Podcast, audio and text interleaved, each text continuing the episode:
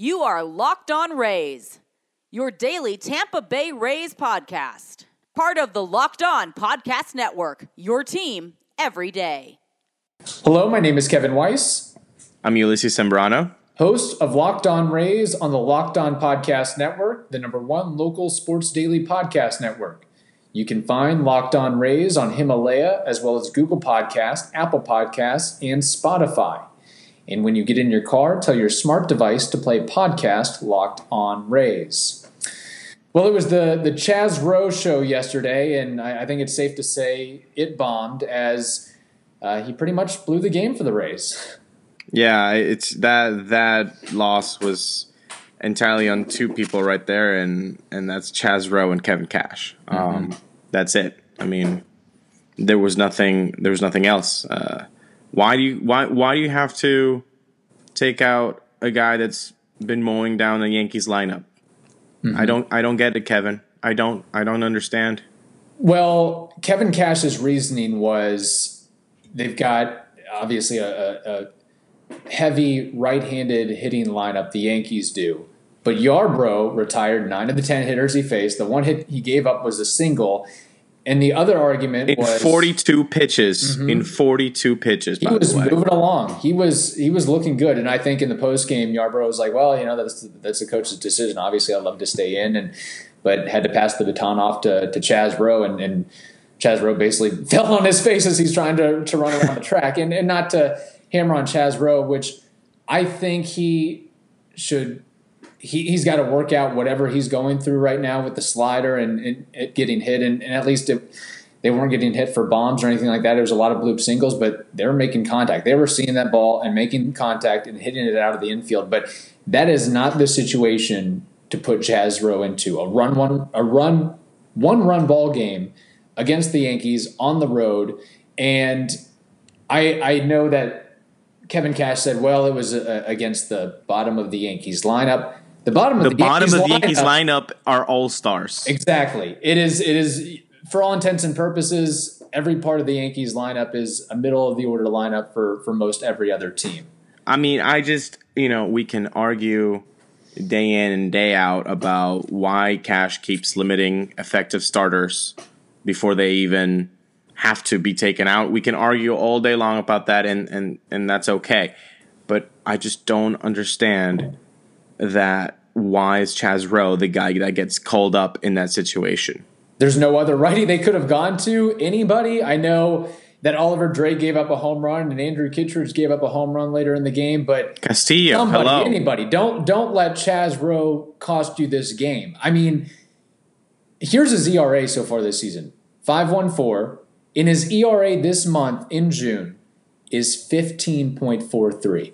Okay, if if if if the Rays are leading by five runs or, or they're getting crushed in a game, go ahead have have Chaz Roe eat an inning or two. But in a situation like this, this is not the time to do it, especially with that for. not not working like it was last season.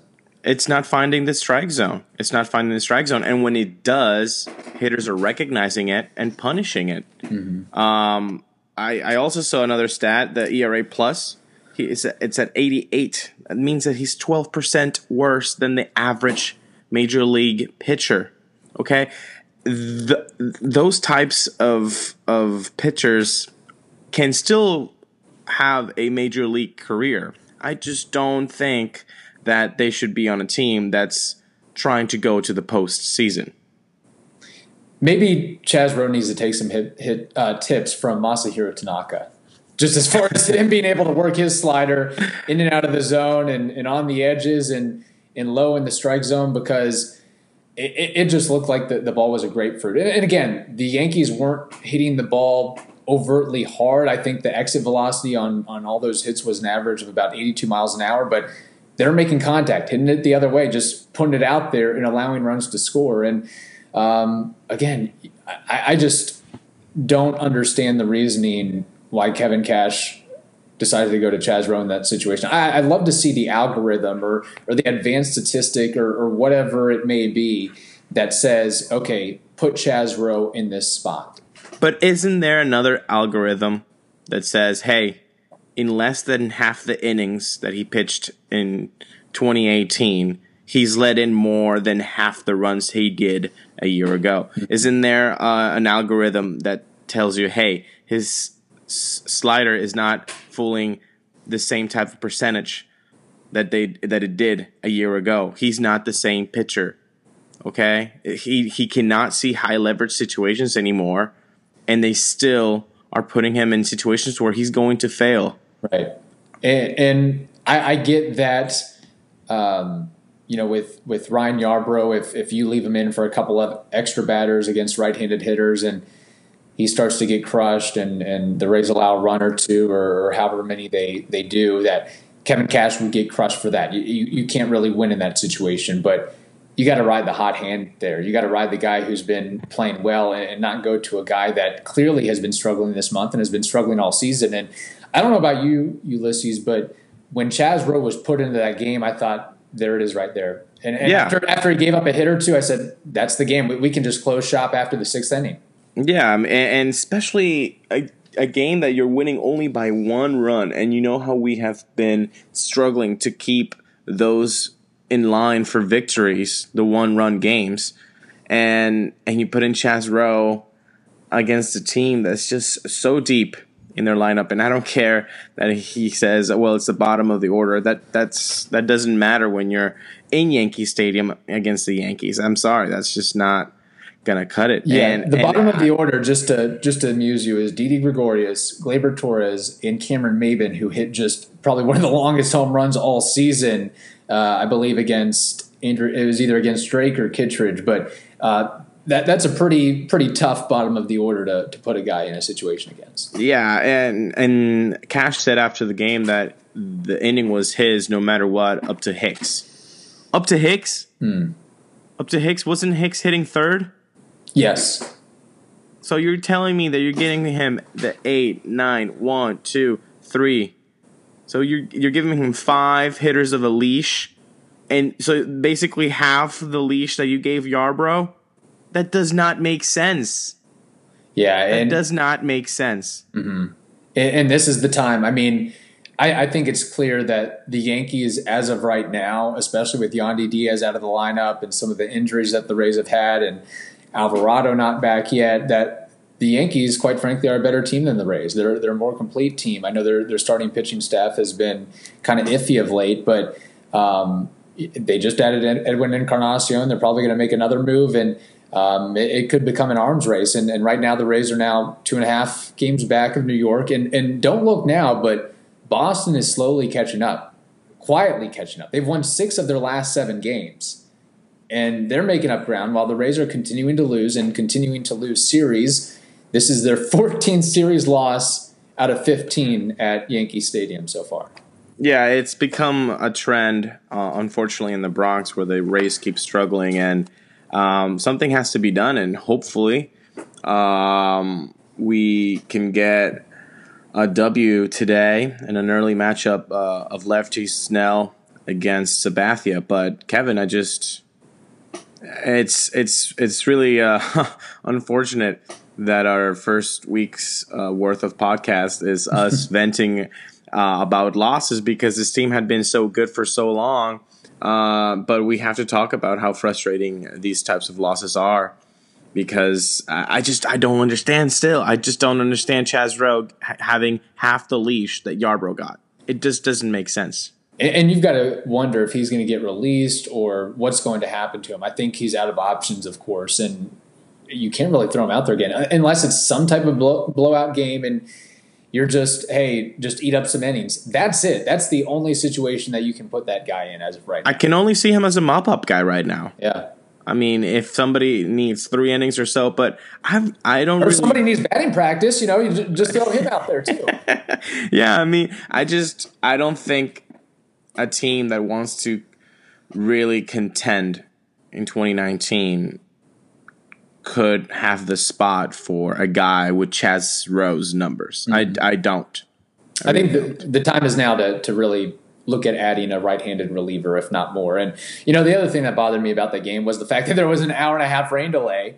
It's like, well, you know, everybody craps on the trop. Well, look here, Yankee Stadium, the, the, the great cathedral that is, and we got to sit here. The game's supposed to start at seven ten. It starts at eight thirty or whatever, and um, and it ends Oh, but but Kevin, what about the power outage at the Trop? Oh my! Well, that was only thirty minutes, so and It that only happens once or twice a year at the very most, too. Yeah, The worst thing about Right. the trop is, um, me, for me, anyways, I, I run a little bit cold blooded. So 72 degrees, I bring a sweatshirt or I bring a sweater or I wear long sleeves. That's it. Although I don't have to wear a poncho. I mean, if you looked in the stands, like from the first inning on, everybody at that game was miserable. It was like, why are we sitting here at this ball game with the rain pouring down? It's wet, it's cold, it's dreary. right. This is not fun. Even though my team, the Yankees, are winning, this is not fun to sit through. it looked like a miserable game to be uh, attending. Honestly, and from TV too, it just looked gray. It just just miserable. uh, maybe through uh, the lenses of a of a Rays fan, it, it looked even worse. But I just that did not look like fun. And it's very possible that today's game could get rained out as well. There's some some reports about that, and then, or if it it could get delayed at the very least, and that forces the race. You know, they got they got to take a trip west to to Oakland, and then you know things aren't going to get any easier from there. So They got somebody on the mound going that can play a stopper. They got the right guy, Blake Snell. Um, hopefully, he comes out his, in his 2018 self. Um, CC Sabathia hasn't had great numbers this year. Uh, kind of um, three and four with a 4.42 ERA. Uh, just he's not the same pitcher, obviously, that Right. he was that he once was. Well, it's interesting because this is his final season, 38 years old. Um, he's actually shooting for his 250th career win. And I wanted to ask you, as you, av- avid baseball fan, if you think CC Sabathia is a Hall of Famer. Oof. Um, It's a tough one it's a tough one because he's had one. such longevity. And he was great from a period of about 2006 to 2012, winning a Cy Right. Young and um, making multiple All Star games. And then, of course, like most players later in their career, they kind of fall down a little bit. But he had to reinvent himself as he mm-hmm. lost fastball velocity. But you look at some of those career numbers, and he's got over 3,000 strikeouts. His, his career WAR is greater than several Hall of Famers, although some of those Hall of Famers don't have quite as long of a career as Sabathia. So Right. he's been very good for a very long time and great for a period of five, six, seven years. I, I, certainly don't think he's going to be a first ballot guy, but definitely a guy that could squeeze in if, you know, comparing his numbers to some of these other guys. Well, you know, I think one of the the greatest things that he has in his um, on his side is that he's wore pinstripes Yeah. for now most of his career, and and that carries some weight because it puts you on a national stage. It puts you uh, on the spotlight for so many sports writers to know about you to kind of dissect your numbers and kind of create this mythical um, sh- shadow behind you. Um, so I think he's going to definitely get some recognition for that. I I think he's French for me. Yeah. I mean, I think if, if Andy Pettitte gets in, then Right. CC Sabathia gets in. Right. But- right. And and one other thing is what I did like about Sabathia before um, he got a, you know he signed with the Yankees in 09 was that ability to go on a short rest start uh, when the team Mm-hmm. needed him the most when he got traded to the Brewers for that half season that was amazing That was such a fun time. yeah That was such a fun was- time to follow baseball when it was like what every three days they were throwing him out there getting getting every penny's Yeah. worth out of season. Exactly. He was okay with it. He was you know he's got Yeah. he doesn't look like your prototypical pitcher, big burly lefty, and he, he's just been fun to watch over the years, and it's it's Yeah. really been a. A very, very good career, and, and you wonder if he's able to sneak into the Hall of Fame. And um, again, his counterpart Blake Snell, a guy who um, isn't quite living up to the Cy Young season he had last year. Although, how can you do it that pretty much? That that's not an easy thing to do. But um, Snell this year struggled with runners in scoring position. Um, he's been working with a, a slew of different catchers.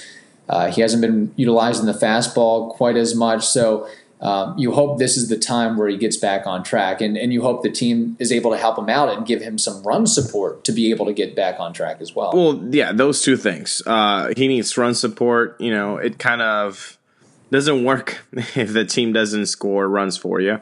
And number two, I I just don't see that Blake Snell has a good rhythm this 2019. In 2018, it just seemed like every time he was out there, you knew what you were going to get from him, which was an impeccable start, right? Right. This this time around, you just seem so kind of shaky at times. Kind of like one inning, just not himself. Um, you know, the the mixing of his pitches is not quite there like it was uh, last year. Like we've noted, he's not using his fastball as much as he was last mm-hmm. year. He's kind of trying a variety of, of pitches. So we'll see. We'll see what happens today. Hopefully they come out with a W because um, this team needs it. Um, uh, Boston sneaking in yeah. and and uh, what is it? Three and a half games now, right now. I believe so. Yeah. So it's it's it's troublesome to be right sandwiched in between those two giants um, if you're not winning against them. They have to start winning against the Yankees. Mm-hmm. And again, they've got several more games against them coming up as well. So that's something that uh, has got to be figured out. Um, so far in June, Blake Snell has a 6.59 ERA in 13 and two thirds innings pitched. So you hope he's able to get on track today if that game is played. Coming up next, we'll talk about, uh, we'll answer some Twitter questions and an email from some of our listeners out there.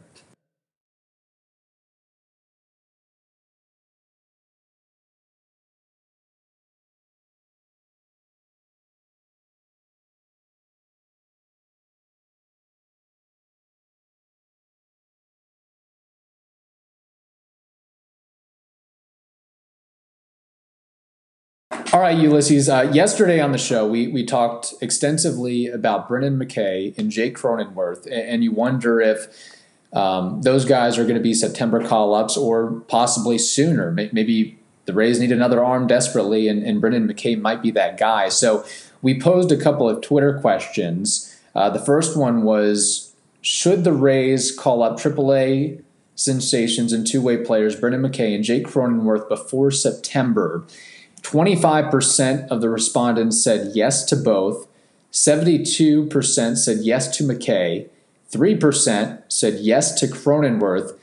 And nobody said neither. So everybody agrees that at least one of these guys should be called up. And um, you wonder if injuries continue to hit and the, the, pitching continues to struggle at times, that these guys will be called up sooner rather than la- later. I mean, this is the time for reinforcements. I think. Yeah, it's it seems like people want to see McKay um, this sooner rather than later, uh, and and it's exciting. He's an exciting player, and he probably knows that, and he probably wants to already be at the major league level. Um, so yeah, when he does, and everything is pointing out that you know he will probably see some some major league time mm-hmm. this year. Uh, it's a shame about Cronenworth, only 25%. Right. Saying I, uh, yes to both or 3% to Cronenworth. Again, not getting any buzz or love, but I, yeah. you know, well, let's see what the kid can do. He's smashing right now. Definitely. And I mean, you need all the help you can hit, whether get, whether it's pitching or hitting. I mean, anybody that can come up and contribute. I mean, he's definitely proven himself at AAA, and, and you'd love to see him uh, get an opportunity as well. Um, and I'm sure there'll be maybe some other guys that, that get called up as well between uh, now and then. Um, the other thing that, that was kind of going around uh, on ESPN and national media got picked up was um, one of the Rays double A prospect, kid by the name of Chris Betts. Uh, he won the Mid Midwest League home run derby. I didn't even know that they had a home run derby, but I guess they do. yeah. Uh, after he won it, I believe he had 24 home runs in the derby. He chucked his bat down the first baseline and into the outfield. And, it was uh, a sight to see, Kevin. Yeah. Wow. And uh, we put out there to the listeners if people are okay with that or not okay with that. Um, 71% said they were cool with it. 11% said it was poor sportsmanship, and 18% said baseball needs more personalities. Um, and I kind of agree with. Again, you don't want to do that during a game. That, that's a that's a safety hazard. we know what yeah. Kelly Shoppach has done with that bat before. Uh, if you, right. if you go back a little bit, but um, I, in a double A home run derby, if there's nobody around, I'm cool with it. I had never heard of the guy beforehand, so it's drawing some attention to the Rays. It's drawing some attention to this kid Chris Betts. It's drawing some attention to the minor leagues, and I'm sure his his team in Bowling Green is going to create some type of promotion or bat flip day or something to capitalize on it. I'm totally cool with it. If if he hadn't done that, people would not know who Chris Betts was. Mm-hmm. If he hadn't done that, people were not would not be talking about the Midwest League home run derby. Okay, it's you know it just it wouldn't have gone as viral as that. Uh, as it did. that was an amazing, impressive chucking of a bat. I've I've never seen that. Who can chuck a bat better, Kelly Shoppach or Chris Betts? but Shoppach doesn't do it intentionally. Exactly, that's the thing. This yeah. guy w- w- did it with a purpose, and I don't know if you saw that, but he actually did a little sequel to his act. I did not. Um, and yesterday, when the the game was tied um, for extra innings. They don't they don't have extra innings to decide the match because. Mm-hmm. Or, or, the game. Uh, so what they do is have a little home run derby. Whoever can hit the most home runs in 90 seconds. That's pretty cool. I like that actually. Yeah, right. Maybe we should do that so with baseball. Bets. Take out the extra innings and just go to a home run derby, kind of like shootouts with the NHL. It, right. It, yeah. it, brings some more. I mean, it, it shortened the games and, and heightened the interest with the games. That's for sure. Right. So that's what they did, and he won it, and and then he kind of amped it up a little bit yeah. with his teammates and everything. Like, I'm gonna chuck it. I'm gonna chuck it, and then he did it again. Um, so yeah, I was I I like you said, there was nobody in right field. It's not a safety hazard. Go chuck bats. I don't mm-hmm. care. It's a home run derby it's you know in a minor fine. league home run derby at that. I mean, it got him some attention. I'm, I'm cool with it. And, and for yeah. those scoring at home, uh, Chris Betts is a 22 years old. He was a second round draft pick out of the Rays, and um, he's kind of your prototypical power hitting catcher. 12 home runs this season in Double A with a 226 average. So, not sure if he makes the major leagues anytime soon, but at least gets himself a little of attention. He got a, a, thousand bucks out of the home run derby, which you know is, is pretty awesome. big for a minor leaguer. So right, yeah. Um, and then the final thing, we got an email from uh, our good buddy Ty, who who listens frequently to us, and and he kind of posed this uh, about what the Rays will do at the trade de- deadline. He said. I doubt we will be big spenders, but if we are, it won't be a big name, maybe another starter or bullpen stud. What do you think about I, that? I agree. I mean, now that the Keuchel Kimbrel saga is over with, the Yankees getting more power, I I think the Rays have to uh, respond. I don't think they'll respond with a big name like that, like Encarnacion. Mm-hmm. I think Ty's right on that. Uh, but it'll be like an under the radar kind of kind of get um, something like Avi was. Right. Uh, you know, a, a sign that people kind of scratch their head at the a little bit uh, when they first hear it, but um, I think that's what they'll go with. Uh, yeah. They're they're I don't think they're going to to go big.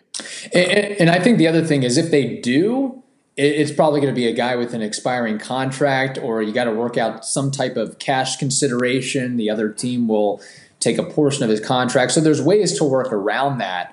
Um, without the Rays having to pay a guy, you know, eleven million dollars down the stretch of a season or whatnot. So I, I think they should definitely do their due, due diligence and, and, see who they can find or, or, what they can find without mortgaging the future with with giving up a, a big name prospect. But I would say probably the number one priority after last night's game anyway is is finding a right-handed reliever, and there's no shortage of those. Just um, yeah. finding somebody that can step in and, and um, be consistent and execute in high leverage situations because something tells me Chaz is probably not going to be with the team for the long haul. Yeah, and and relievers are are just a dime a dozen. You know, I mean, it's not it's not going to to to be very difficult to to to obtain that kind of talent that is not 12% worse than the average pitcher. Right, yeah.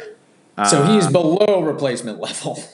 exactly. So, um, yeah. Uh, thank you, Ty, for for that comment. And uh, uh, I know he's a little bit maybe struggling at times because he's in enemy territory. So, Oh yeah, he's, he's he actually lives in Boston right now and is a Rays fan in Boston. So I don't know if you can can go you know in Boston downtown and, and wear a Rays hat or anything without getting some some nasty looks and that sort of thing. So he's got to keep Yeah. it secret. But uh, we always thank him for listening. He also said that the Rays need to go back to winning series, which of course I think Yeah. everybody will agree with and, and focus on that. Uh, again, I know it's a it's a one game at a time approach, but at the end of the day, if you win series, good things are going to happen. And the one thing that can happen is getting swept, which is certainly a possibility for, for later today. So that'll do it for today's show.